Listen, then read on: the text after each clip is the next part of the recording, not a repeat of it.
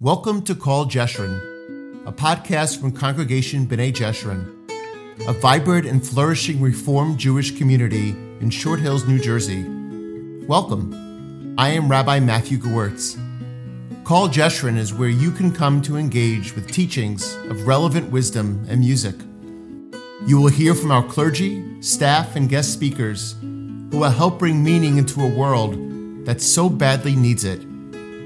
If you would like to learn more about our congregation, please visit us at tbj.org. Hi. I'm so excited and honored to be here and to have the chance to talk with you about this extraordinary book, To Build a Brave Space, The Making of a Spiritual First Responder. Your book is part memoir and part social philosophical commentary. You share with us the personal story of a young boy who once said he wanted to be a rabbi on a motorcycle. We meet him on the first day of second grade in 1972, a day the world he knew had suddenly begun to wobble on its axis. Could you tell us a little bit about that boy and how the world changed for him on that day? So first of all, thank you, Jen Beaglesen. She is incredibly generous for doing this, and I'm not going to list her bona fides because she'd get embarrassed. And I'll give one. She says that she peaked young at Harvard Law School, and so I'll just leave it at that. She's an incredibly bright and sensitive, articulate human being who is the daughter of one of the more prominent rabbis in the country, who gives credit to all of his success to Jen's editing of his sermons. So it gives you a little bit of understanding of who Jen Beaglesen is. So thank you, Jen. Thank you, folks, for all being here. It means everything. As much as I'm around trying to make sure that the book and its message gets out there, there's no place that's more important for me to talk about it than being with all of you, my family here at TBJ. So thank you very, very much. That young boy was a boy who had not yet confronted what was going to happen 3 years later, which was the biggest personal crisis in my life, was my parents' divorce. So I was still a pretty well-adjusted, Jewish kid living on Lynbrook, Long Island, and I had three things that counted for me: food and sports, and I had this affinity for being Jewish. I didn't know exactly what it was, but I did indeed have an affinity for it. And I belonged to a synagogue called Temple Emmanuel, which is in Lynbrook, still there, much, much smaller, like many synagogues on Long Island. And a rabbi named Harold Saperstein, I'm not sure if anyone's heard the name, really one of the giants of the movement in that generation, two generations ago, probably in Rabbi Pilchik's generation. 5'6", but to me he looked like he was 6'10". And this horrible thing happened in Munich. I didn't completely understand it, but he got up and said, I'm going to fast 11 days in a row for every Israeli killed. And I remember just, pulling on my father's arm and saying, how is that possible? And why would he do that? And food, after all. And in my mind, suddenly, it came together that my three favorite things, he was giving up one for the other in the name of the final one, which, of course, is faith and religion. And my door of faith opened up for me through that experience. And without knowing it, realized that this guy on this thing called the Bima had a lot of persuasion by way of his actions and his words. So it was an extraordinary time, but life changed quickly. And by the way, it's 1972. We're only talking about 30 years post-Holocaust, even less, actually. So we grew up in the shadow of all of that, and here it was in Munich. I didn't put that together at that point, but imagine what it was like for Israelis to be killed in the place where 6 million were killed already. Matt, you get so raw and vulnerable and share so many fascinating stories in the book about your childhood, your family, and your personal journey. I could truly easily spend all night talking to you about each of those stories. Don't worry, I know we're on a clock here, but I do want to ask you about one very personal struggle you shared with us about a time early in your rabbinate when you were faced with a decision about whether or not to officiate at gay marriages. I found that so powerful when I read it. Could you talk to us about that experience? Yeah, I mean, as I think at this point all of you know, that my late mother came out after my parents got divorced, and my older sister is gay. So it was something that I've always stood up for very personal reasons. And yet, it wasn't that long ago, folks, where we were not in a tradition or in a practice of officiating at gay marriages. Very few were officiating, and if there were gay rabbis in the Reform movement, they were closeted. And Rodef Sholom, I was still the intern, a very, very important friend to me who passed away from a plane accident a few years ago. Aaron Pinkin was the assistant rabbi, was going off into academia. And we went through a process of interviews. I was not involved because I was just a student. But it got to me quickly that the candidate that was most compelling was someone in her interview who said, before I would be considered for this job, I want you to know that I'm gay. And there was only one openly gay rabbi in the country. And so you could imagine there was tension at the table for lots of different reasons. And the senior rabbi got up and said, if we don't hire her because she's not qualified, I'm okay with that. But if we don't hire her and she's qualified, but you're not hiring her because she's gay, I can no longer be your rabbi. And he was only there at that point for 5 years, 7 years, not a long time. So to watch him put his rabbit on the line was extraordinary. She was hired. She was beloved immediately. And a year later, we had started a Gay and Lesbian Concerns Committee. And she immediately said, I'm about to get married, and how can we be part of a place where I'm going to be married, but we don't officiate? And I want us to decide.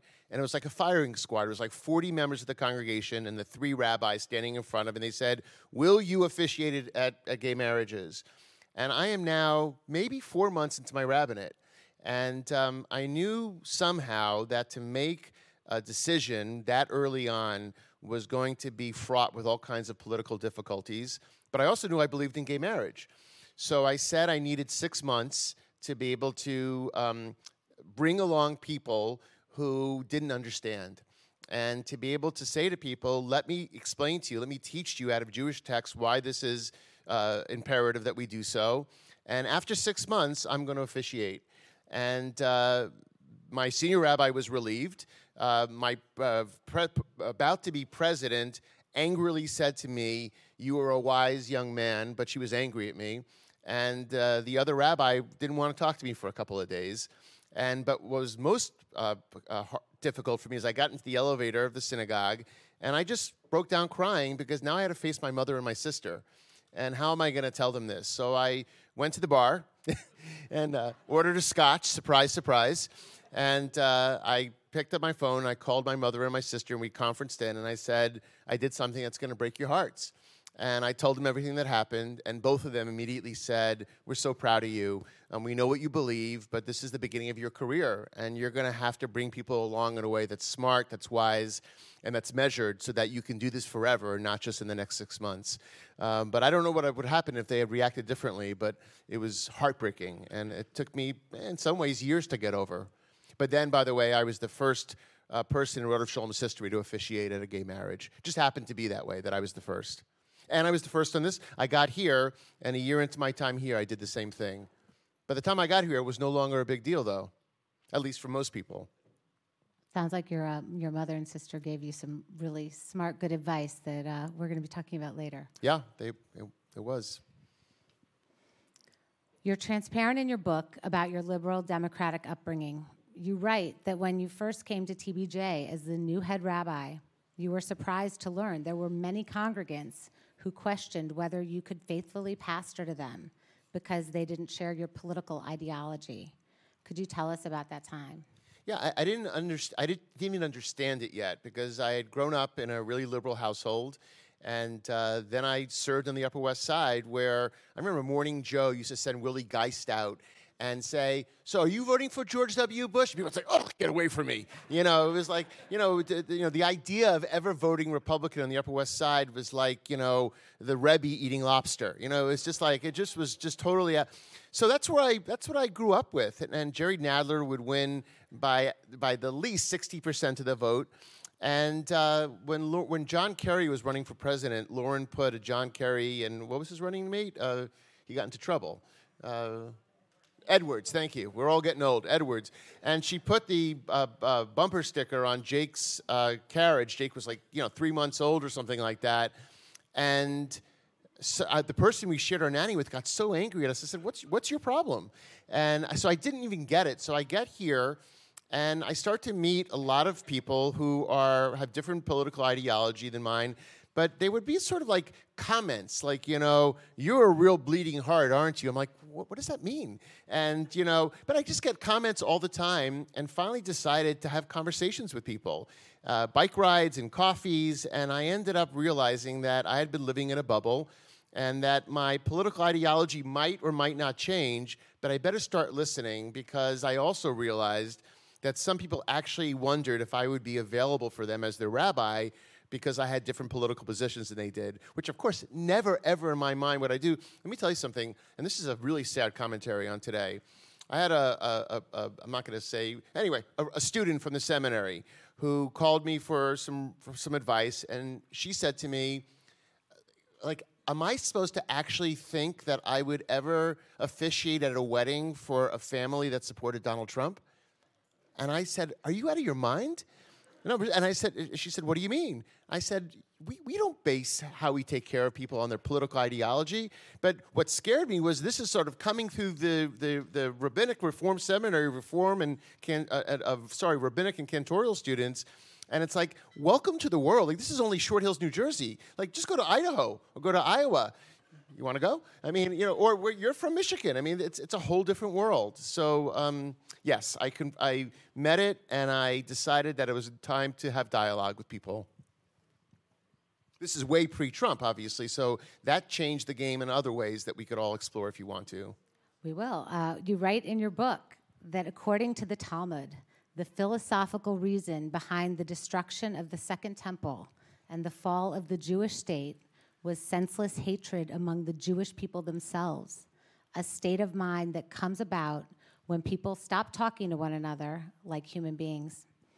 Can you talk to us about what you saw in the lead-up and aftermath of the 2016 election that compelled you to feel you had to act to help bridge critical fractures within our community? It is my biggest fear. It really is. I mean, that comes back to me. It's called, so there's something called Sinat Chinam, which means senseless hatred. It means that we argue not because we have something important to argue about or because we're trying to evolve or trying to grow as human beings, but because we want to fight with each other, because we want to tear each other apart, because we want to say that every single issue that's on the table are life and death issues, when we know that there are only some life and death issues.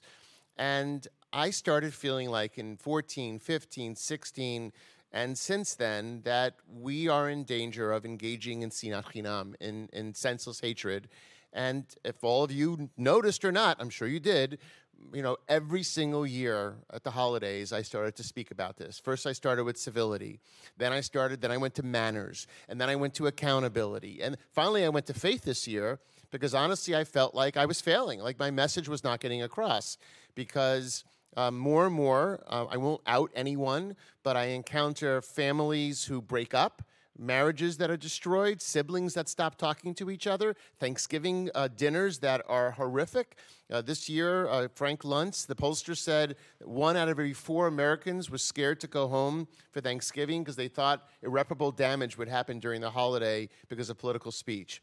So I thought, it's time for the synagogue, if it can't be the home, to be this brave space that would allow people to have dialogue where the judgment would come only after a thorough vetting of a deep and important and thorough conversation.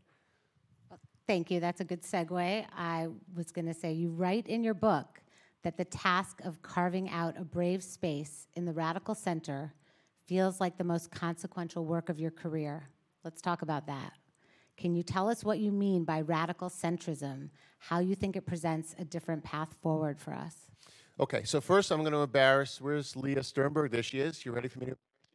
So there's always certain moments when you try to figure out why you hire someone for your team, especially in the role of rabbi and cantor. And at one point, Leah said, my generation has to do a better job at distinguishing between a safe space and a brave space. And I said, what do you mean? And she said, whenever my generation gets uncomfortable, they yell, unsafe, and the whole conversation's over, right? It's over. That means that once you do that, you're thinking to yourself, you are now a predator, or you've become this horrible person that's, you're Harvey Weinstein, right? That's where it goes. And instead, we should be in a position where we are able to be uncomfortable and still be able to talk up when we're uncomfortable and not call unsafe. So the question is how. And I appreciate what Lauren said about the fact that I hope every day, but I do despair also. And I was feeling such desperation of despair about what was going on in our country. And I was in an airport changing planes, and a friend of my sister-in-law sent me an article and said, the exhausted majority should try the radical center. And I thought, I'm exhausted. And I would like to be radical about something that's not radical left or not radical right. What would radical centrism look like? And what it looks like is not, by the way, you know what moderate is a euphemism for, right? Anyone want to try? What's moderate a euphemism for? Wimp. That's what people think it means, right? If you're a radical centrist, some of my colleagues on the left and on the right would say, no, you're being a wimp, you're being wishy-washy. I do not want to be wishy-washy. I want us to have as much commitment to dialogue as we do to the values that we profess. And I want us to be able to sit with someone and really not just hear them so that I'm already thinking about my response, but hear them in a way that's going to help me open up and perhaps even change and evolve by virtue of their position, and they're willing to do the same thing. And then at the end, we might have to give up a little bit of something, but not our value system, just something so that the two sides could come together and get something done. So I saw that Josh Gottheimer, who's a congressman up north in our state, started something called the Problem Solvers Caucus, 75 congresspeople who will not vote on a position unless the two of them come together, two sides come together and decide what it is that they're going to compromise on. So I started seeing in all these different parts of society, but not clergy, not synagogues, not churches, not mosques. And I decided that we need to become that here, that instead of constantly lighting our hair on fire and screaming up and down and telling everyone that we're hysterical because the world is ending, that perhaps you sit down and have a conversation instead. Well, you titled the book, To Build a Brave Space. I'd love to hear what a brave space looks like to you and how you see us creating it here at TBJ. Well, it means that we gather on evenings like this, but more importantly, this is a really good advertisement for something we're doing here called Resetting the Table. Is anyone in the room done Resetting the Table here yet? Yeah, so good. So there's actually a bunch of hands. So Resetting the Table is an organization that comes to synagogues or other communal centers and has us tell them who in the group are Democrats, Republicans, and Independents. They get together in these triads, and they talk about issues that are based on values, not on political position. And they talk it out all the way to the end. And it turns out that the biggest critique that we get, and this happens almost every group, that they call Rabbi Sternberg and they say, why did you do this to me? And she's like, why did I do what? And she said, why did you put me in a group with everyone who votes the same way that I did? And she's like, but I didn't. There was a Republican, there was a Democrat, and there was an Independent. And what happens, it turns out that when we talk about values, we usually agree. 90% of the time, it turned out that we agree. And then we could tell each other how we vote and perhaps figure out how our voting could get us to the same value. So if you start with values and you really listen and you repeat back what you've heard and they do the same, again, it turns out that we can actually find common ground. And there's so much more to say, but that's the beginning. So it's not just being nice to each other and smiling at each other and being polite to one another. It's actually having the guts to have conversation and the guts to evolve and then the guts to change. I was just told to remind everyone you have cards on your table, and Rabbi Karen's going to be collecting cards with questions, and we're going to open things up, so please feel free to get those and then grab her attention.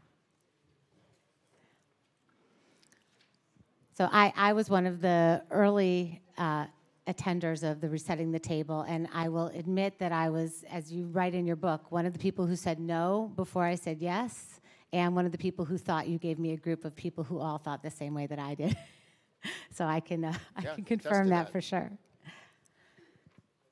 So given the divided nature of our society, why do you feel that religious institutions are the right places and religious leaders the right people to help bridge the divide? One could argue that bringing politics to the pulpit is dangerous, yet you're suggesting amplifying political messages and discourse as a way to create connection. So it's very dangerous to bring politics to the pulpit. In fact, it's if you want to keep our 501c3 and 4 status, we actually cannot advocate for one side of the aisle over the other. And now there'll be someone in here who's going to go report us because they think the rabbi goes over the line. Ira, please don't. And you're right in my line sight here. So I'm not interested in amplifying politics. I'm interested in amplifying the values that undergird the politics. And that means we're going to talk about politics sometimes, but not because I actually want to push you to vote for a Democrat or a Republican. I want you to do what Judaism's history and tradition and faith teach us that we're supposed to do by way of how we act in the world, and then you decide how you're going to vote based on that. So that does mean that you're going to talk about politics, but it's because we're talking about what makes the world a better place, not because I care about the politics.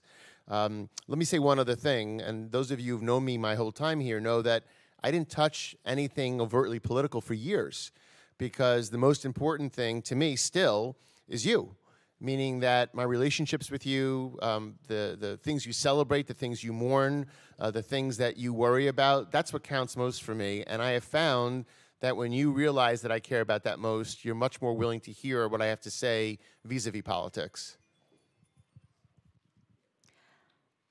How do you suggest we integrate the idea of radical centrism into our everyday lives?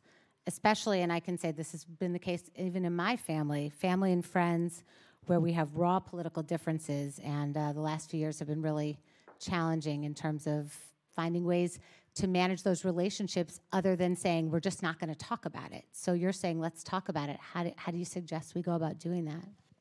Well, there's a question, and I'll use Israel as an example. If someone wants to start with me around Israel, the first thing I say to them or ask them is, do you believe in a sovereign Jewish state in where it is, meaning geographically situated where it is? And if they say no, then I walk away. I say there's no conversation here because that's a non-starter. So if someone is going to start with conspiracy theories and things that are just not true, empirically not true, like calling an orange an apple or an apple an orange, to me, then there's no conversation. But after that, if you're willing to let me speak and you're going to hear me, and again, you're going to repeat back to me what I said so I know you said, it's like couples therapy, right? And then the opposite happens, and then we are able to ask each other questions about that, then I think that a brave space is totally possible. And why in a synagogue, you asked before? Because I believe, with my pessimistic part, that synagogues and churches may be the last places to have those kinds of conversations, because like I said, they're not happening at home safely anymore, so maybe they have to happen here. Can you think of a particular situation where your beliefs changed after an open conversation with someone across the political divide? There are a few people that I've had really important conversations with, and some of you are in this room. So when I went to the airport with Lauren and the kids to protest the immigration ban, so many different ways you could describe it, but even that's political. As I write in the book, I open the book with it. I caught so much hell, not just from members of the congregation, but the lovely world of social media, where one person not from the congregation called me Osama bin Laden's stepson or something of that regard, and it almost scared me a little bit. That week, I also got a lot of very brave and angry phone calls from members of the congregation, some of whom were sitting in this room. And Charlie Oransky, who's not here only because his grandson is having his bar mitzvah tomorrow, so he gets a pass tonight, said to me, he was the president, and said, do you really want to be spending all this time on the phone? And I said, nothing's more important. And he said, what do you mean? I said, every single one of these phone calls is about relationship. So the phone call would start, Rabbi Matt. And I say, yes. It's so-and-so. And I would say, hi, so-and-so. How is your wife and kids doing? They're doing okay. Are Lauren and the kids okay? And immediately it goes down one notch. What's going on? I was really upset about you going to the airport last week. Tell me. And they would go on. So we would have these really in-depth conversations. One of them, I don't think he's here tonight, said to me, I said to him, why are you so angry? And then he stopped and he got really quiet and said, I haven't really told anyone that this here, but my dad, way before terrorism was the thing that it is today, was in the oil business and was shot dead by a terrorist in Taba. And I don't know how it is to navigate this immigration question because I haven't really reconciled this other part yet. And in that one moment, I thought to myself, there's a whole new understanding I have of immigration because there are people who are legitimately scared about people who are going to come into a country and terrorize families like he was terrorized. If it's logical or not, this came from a really deep place of sadness for him. So I went right from that moment where I am fully on for compassion of immigrants as long as we are fully aware of the understanding that security is equal to compassion.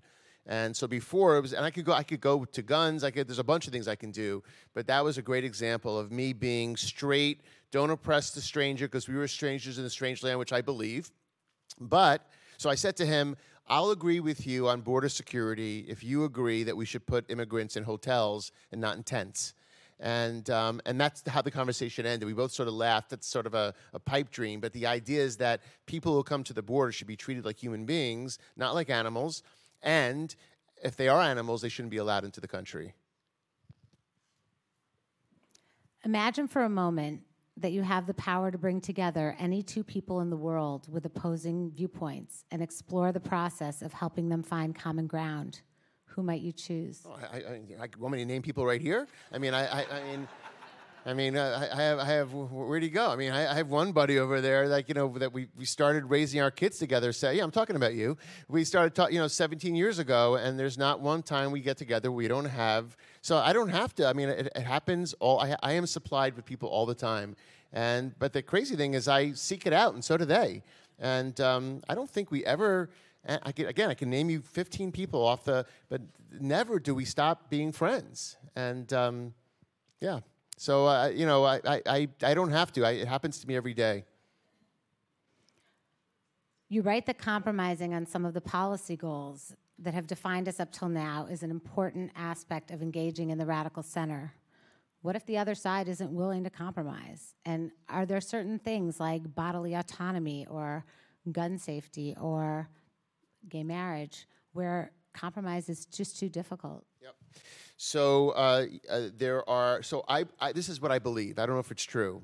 I believe that 65% of our country is willing to talk about almost anything, and including the three issues you just brought up. That's what I believe. But somehow, and this shame on us for the 65% who are exhausted, for allowing the other percents that exist on each side on the fringes to have the loudest voices. So what they do is they keep on pushing us away from each other, and it's our job in this room, if you believe you want to be part of a radical centrist movement, to say no. I am not allowing, if you're on the left, to allow the fringe to speak for you, or if you're on the right, to allow the right to speak for you. Every single time, I'll clean my house, you clean yours. And if we do that, the 65% of us can actually have conversations. And so here's mine. So here's, I did the immigration before. 16 years old, walking down Eastern Parkway with my father and my younger sister. My father's probably my age now. He looked really old to me at that point. And we get jumped from behind on Eastern Parkway. My sister's 12, I'm 16. My father, who has no athletic ability at all, he had incredible academic ability, but no athletic ability, immediately, this probably a 19-year-old kid gets into a full-on fist fight with the guy because the reason he feels so adamant about it is the guy has like a 12-inch blade up to my sister's neck. And I'm watching my old man father, my age, fight with this 19-year-old and this other partner of the guy with a knife. And the guy down there is so freaked out that my father is giving him such a fight, he yells, "Cutter, cutter." And I look back at my sister, and my sister says, "Please don't kill me."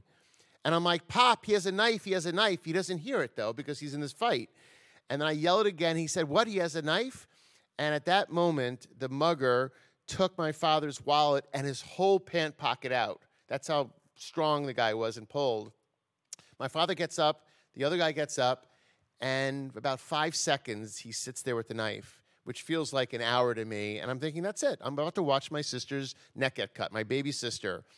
And years later, when I was at a seminar and they were asking us to do one of these, stand in someone else's shoes or teach the position of the other side, a young rabbi said to me, you're not taking this seriously. I'm like, what are you talking about? I was the pro-gun position. He said, you're just looking up stuff on the internet and you're coming with a good argument, but you don't really believe it. I said, of course I don't.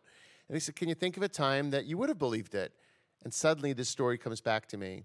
And I thought to myself, that I had a gun, to this day, I would have no issue at all with taking the gun and shooting that guy in a second to save my sister's life.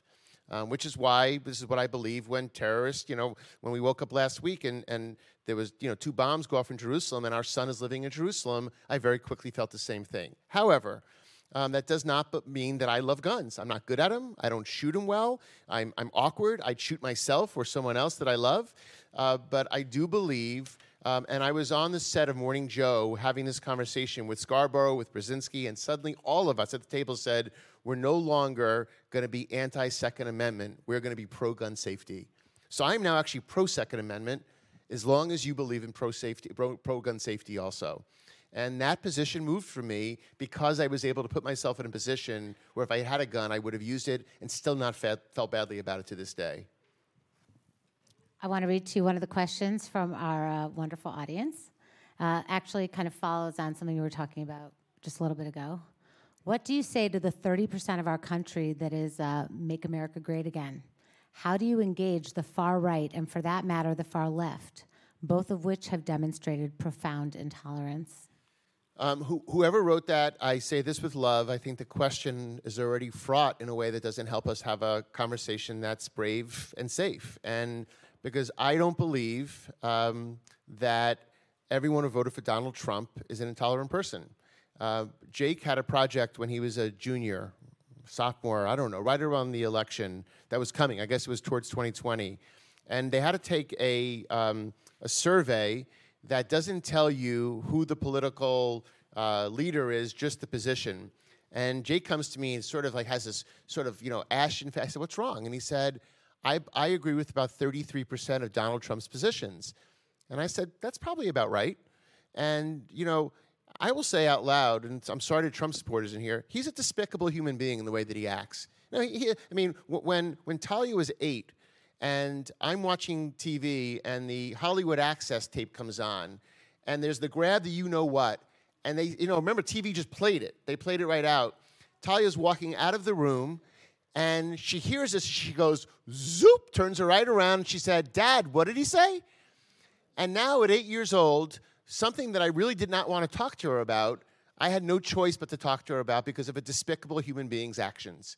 And I still happen to be one of those people that thinks that presidents should carry him or God willing one day herself with decorum and with a certain way of being. It doesn't mean, however, that every position that he supported, including, by the way, making peace with 4 Arab nations, which all of us should support, and putting the Jerusalem, the American embassy in Jerusalem, we've all wanted that for years.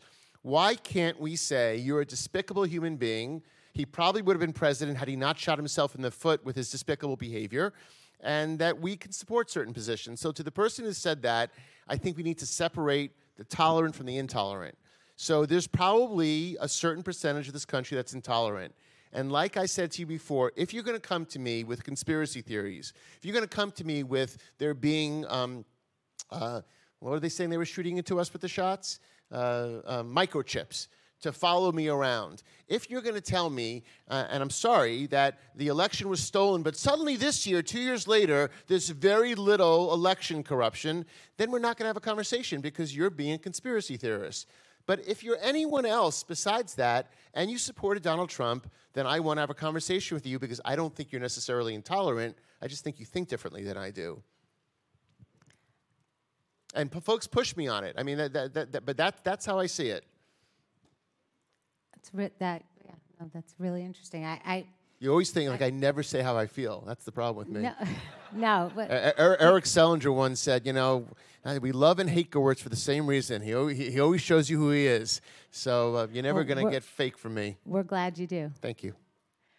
I loved your discussion in the book of differentiating big T and little T truth in philosophical and religious debate in the context of an interfaith trip to Israel. I didn't know what that was. I'm going to ask you to explain it. Yeah. But can you tell us that story and explain how it relates to the idea of engaging in radical centrism? Linda, anyone else come on that trip, on that interfaith trip? So we, two, three, we have a few of you. Good. So I don't know if, I'm to the interfaith trip. But you should, next one, Sue, you'll come on that one too. So Ruth and Linda and Matt, I don't know if you remember, we get up north first. And we're at the Sea of Galilee. Now, it's funny, like Jake just did a 40-mile ride around the Sea of Galilee. You know, we go there and we see all these things in Jewish and modern Zionist terms, but we're with Christians, and suddenly, and I could get teary now, they believed in that same place that Jesus walked on water. Now, that is, to me, not my truth, but I will never, ever deny it to my Christian brothers and sisters, because what does it hurt me for them to have that truth and for me to have my own? We're not, as long as we don't kill each other over it. So we chose, out of the three of us, me to lead this prayer moment and saying, Jesus, for many of us, walked right there. And it felt really strange coming out of my mouth, but it felt also unbelievably endearing and balanced and connected, because they were all crying as I was saying it, partly because a rabbi was saying it, and partly because it's their truth, and partly because they knew it wasn't mine. And that made us open to each other's truths as we went to other places. That's not fake news, is what I'm trying to say. Jesus walking on water is not fake news. It's just a different truth than ours is, and a beautiful one.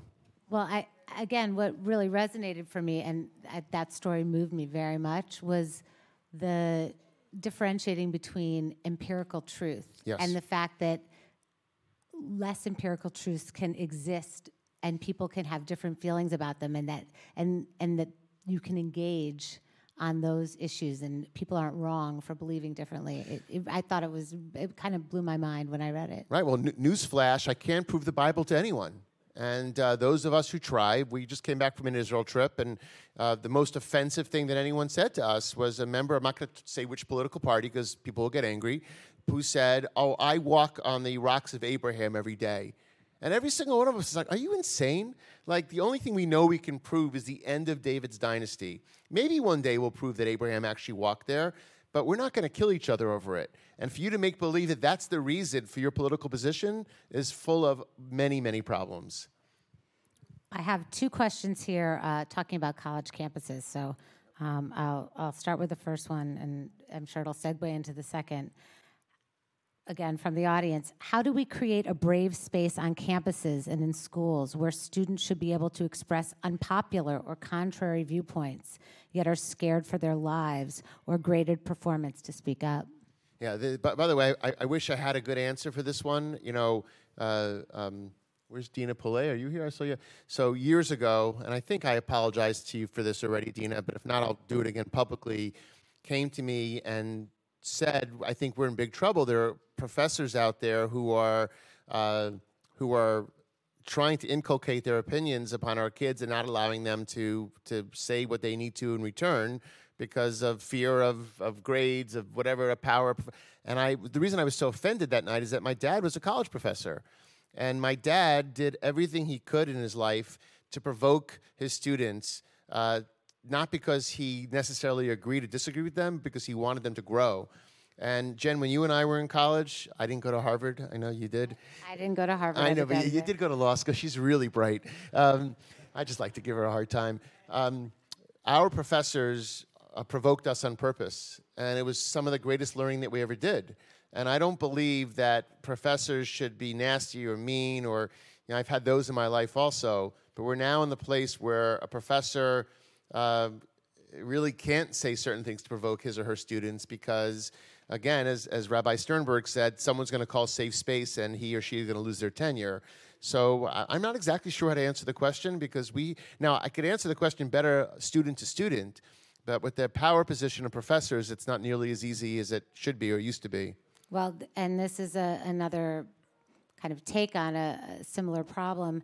How do you suggest a parent deal with a child who is in college and heavily influenced by a political group and unwilling to even attempt to have a rational conversation with their parent? I think part of that is, I don't have kids in college yet, but I think part of this, I think part of that is what kids do to their parents when they're in college. So I mean, I just think we should. Bob Cowan used to, and I always get it wrong. I think it was Mark Twain's quote about something along the lines of, "I got back from college and realized how smart my parents were," something along those lines, right? So I think eventually what happens is you go through all these stages, and that it's like anything else. Like if you keep on telling your kid not to take the cookie from the cookie jar, we know what Adam and Eve did, right? We know it doesn't work. So I would almost give the kid a lot of space to express all of that without being instinctively repelling of them. And then, at a certain point, the fifth conversation, the 10th conversation, saying, is it possible for me to tell you how I feel and why it is that I feel that way and what it is that's troublesome about your position? Now, I've tried this with my college-age nieces, and they just will end up backing off from it because they're not ready to have the conversation. So I think maturity is a part of it, and we shouldn't be so scared that our kid's actually going to go join the PLO. I don't think that's necessarily what they're saying. It's we see 10 steps ahead. They're just exploring their world. Another question from the audience. How concerned are you about the future of Judaism with so many young people not involved and intermarriages so common? That wasn't in the book, but you take the shot anyway. I don't believe that intermarriage is necessarily the problem. I would like my kids to marry Jewish people. I'm not going to sit shiva if they don't. But I think that the real question is what those marriages do by way of how they raise their children. And there are still people in this congregation who are not Jewish who feel really judged by lots of people around here. And I think it's a very dangerous thing for us to do to people. And in fact, I would say we all owe a debt of gratitude to people who are not Jewish who raise Jewish kids. So any of you who are doing that here, thank you, because you are helping to perpetuate our people in the most important of ways. So I think it's about how we raise our children, not necessarily who we marry, but I do think it's easier with endogamous marriages. I also believe that affiliated religion is in trouble. Thank God we are not here, but it is, but not Judaism. 94% of our country, when asked, say that they are incredibly proud to identify as Jewish people. Only 29% of those people belong to synagogues. Perhaps the synagogues have a problem about what kind of menus they're offering their Jews from which to eat. That's up to us, not only up to the Jews. I have another question from your from the audience. Beautiful, wonderful audience. By the way, you hear we go in and out here, but you do hear us? Oh, okay. I didn't realize we were going in and out. What has been the most pivotal moment in your rabbinical career on your journey to build a brave space? Oh, that's a great question. The most pivotal moment, I would say. There's like 5 or 6, but the first one, even though this would sound like it's not, it was 9/11. And just because that changed my life in ways that I'm sure anyone who's in my age group specifically, for some it was December 7th, right, Pearl Harbor, and John Kennedy being killed. But for me, 9/11 changed the world because I grew up in a... area of the world where it was cool not to be patriotic. And we didn't like the police, and we didn't like firefighters, and we didn't like politicians. We didn't trust anyone. Right off of Watergate, all the things that you and I are not so... I mean, your husband and I are the same age, so you and Lauren are younger. Only a little bit. But Larry, we grew up at a time where we didn't trust all the things, and for good reason. I mean, Watergate was horrible, and Vietnam was horrible. 9/11 made us come together in a way that made us see each other differently. So that was pivotal. And the other pivotal thing was Donald Trump being elected, because I felt forced from that experience of that election to be able to know that if we didn't learn to talk to each other about this, that we were going to be in big trouble. and that, you know, what was really hard was that, you know, there were many Trump supporters in our congregation who felt like they weren't allowed to talk about it. And what we really needed was to hear from them, was not to be quiet. The only, you know, this was very cowardly, and I'm guessing that whoever wrote this letter is not in the room, but if you are, it was cowardly. It was, I got an anonymous letter from the Short Hills Livingston Trump supporters who told me that I'm, you know, just said horrible things about me and about what I teach children in terms of politics, et cetera, et cetera. And you should just know there's a lot of us out here. Well, if you're out here, then let's talk. But if you're going to send me a letter that's anonymous, that's not really conversation. It's just threats. Is there anything? It wasn't you, right? I don't know. I'll never admit it now. Is there anything about our role as American Jews that you think sets us apart from what's happening in this country at large? I don't think it sets us apart. I think that's like the whole chosen people thing, but I do think we have a history and a tradition of dialectic and of discourse. The Talmud starts with a question. The Seder starts with four questions. We all know the dumb joke by now that 10 Jews have 30 opinions in a room. We go, ha, ha, ha, because it's so true. So I think that we have an inclination towards dialogue and towards pushing each other in ways that help us grow. And so I think we have that on our side, but if we don't use it, it doesn't matter. So if we use our tradition well, it serves us well. And if it doesn't, we just become part of the pack that is hurting the country and fraying its fabric right now. This might be straying a little bit from the book, but it feels like it has to be discussed. You talked about your mother marching in the South during the Civil Rights Movement, and there's some really wonderful stories. What are your thoughts on the continuing increase in anti-Semitism, including the recent incidents with Kyrie Irving and particularly with Kanye West? Some of you were watched the PBS panel last night, which I haven't gotten to see yet, and it's always strange. I said to someone being on, like, you know, I'm meeting with Mark Rothstein at 3:30, he's like, don't you think you should get on the Zoom soon? And you're going from like your weekly meeting with your executive director to being on a panel about anti-Semitism, which is the strange way of Zoom. But one of the history professors really helped me understand something, that yes, we should all be scared of the uptick in anti-Semitism. But what's scarier is the normalization of such. And that's what I really learned from that panel yesterday, was that obviously we have to fight the uptick, but what can never be allowed, talk about never again, is normalization. And I've listed and iterated for all of you the things that we have to do, from, you know, from not being victims to hating all hate to being proud and loud of who we are, to make allies. I mean, there's a lot of things we can do, but we can't just talk about it at a sermon on Rosh Hashanah and say, that was a great sermon, I hope. But what we do have to do is get up and actually act upon it every day, because it's actually really serious. But when we become hysterical and call it 1933, when there was no ADL and there was no AIPAC and there was no even, you could hate J Street, but all of these advocacy arms didn't exist. We have levers of power that we need to leverage, and if we don't, I'm not going to say it's our own fault, but we're going to contribute to it. So we better take part in making sure that we change what's what. And again, folks, I will say, if you're a Democrat, call it in your own party. And if you're a Republican, call it in your own party, because we both have anti-Semites in our respective parties. Clean your house, your own house, before you start pointing fingers at the others. Okay, this is the last question. We're coming to an end, but I just... You're getting hungry?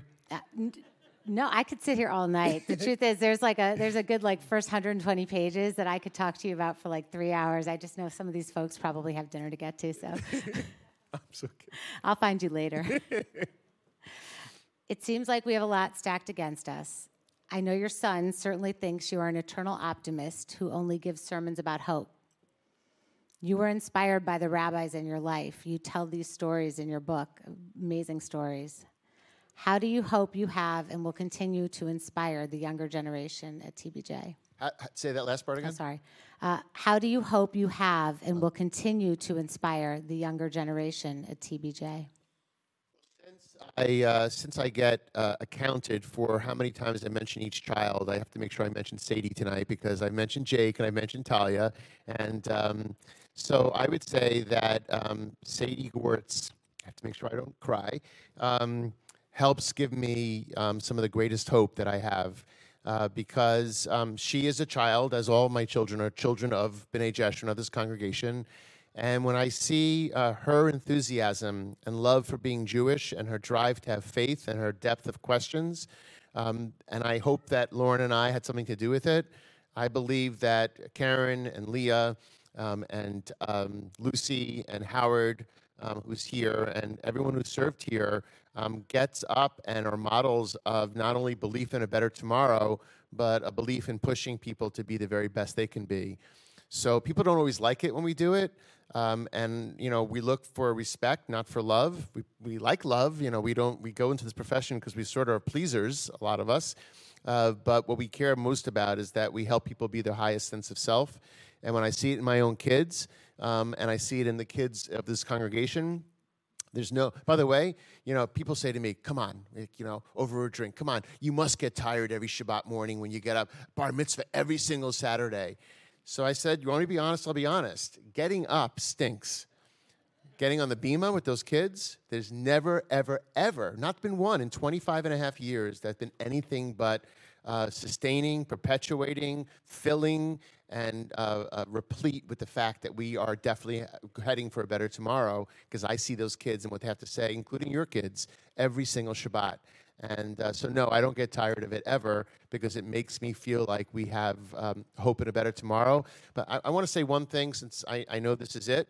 My one thing to all of you is that this doesn't change just because we hope it's going to be better. Hope is not about magic. It's about work. And I really believe that we are at an inflection point. And if we want to continue to be angry because we cannot stand what the other side is saying, we can do that. But you could also at the same time kiss our democracy goodbye. And I'm being that dramatic on purpose. But if you really love the privileges that we have in this country, and a really imperfect country, but you try to choose someplace else you want to live. Just come on up and tell me where that is, because we're all talking about getting our passports, right, for other places. I haven't found one yet, including Israel, which, of course, is my other love in life. But, you know, you go check out their election they just had. And so if you love this country and want it to continue to be your home, then put aside some of our own ego that we have in these conversations and try being a little bit more open to hearing what people have to say, even if it bothers you, because the Talmud says truth that bothers you probably is part of your own truth, which is why it's bothering you so much. So what someone else is saying, when it really rubs you wrong, it's because part of you knows that part of what they're saying is actually true. And that's what makes it so hard. So we went to Israel. Again, I'm so happy to see so many of our fellow travelers. We had such a wonderful trip. October, well, I'm not going to go into this because we have a lot of trips, and I don't want to rank any of the others, right, Robin? Right? Robin's running a trip coming this summer, but one of the things that was so extraordinary about this group was I actually never heard anyone tell me what political party they affiliated with. I happen to know from knowing people well around where they are, but the conversations that we had and the depth with which we spoke. And the things that we learned from each other were extraordinary. And not once, right? Not once did we ever talk about who was a Democrat and who was a Republican, who was an independent. We just talked about everything we cared about. And I think we all grew from that. And I'm guessing some of us learned things from people on the other side, but you'll never know because they never said. But it was certainly a really, that's what made the trip so extraordinary, was that we were able to do that. And folks, you know, I'm not retiring tomorrow, but I am 57 years old. The Jewish news today called me 58. I was not happy, and because as you get closer to 60 and 70 and 80, you obviously want to slow it down. But it's not it wouldn't be a understatement to say that I'm entering whatever the last chapter of my career is, and I hope it's for a long time. And I don't mean tomorrow and 5 years or anything like that. My commitment, and I want you to join me, is to make this place a brave space where you are willing to say, at B'nai Jeshrin, we're going to have conversations of the very vulnerable, of the very open, of the very truthful, and that you're willing to grow. because each community, each one at a time, changes the world. And I want us to change it right here so that we could be a model and a light unto the nations in this synagogue. Matt, stick around. You stick around, I'll stick around. I just want to say thank you for being you, writing this beautiful, beautiful book that shares so much of who you are, but also giving us this path forward to build this brave space together with you. And thank you for inviting me to come have this conversation. And folks, Karen, I think, wants to... So Karen's going to speak, but folks, thank you for allowing me to have extracurricular projects, because they're not easy, but they're important. Thank you so much to Jen Beaglesen for a really incredible conversation. I adore you. I really appreciate it. Thank you for listening to this edition of Call Jeshurun. If you would like to learn more, visit our website at tbj.org and follow us on social media for updates on all our upcoming opportunities for engagement. We really hope to see you soon.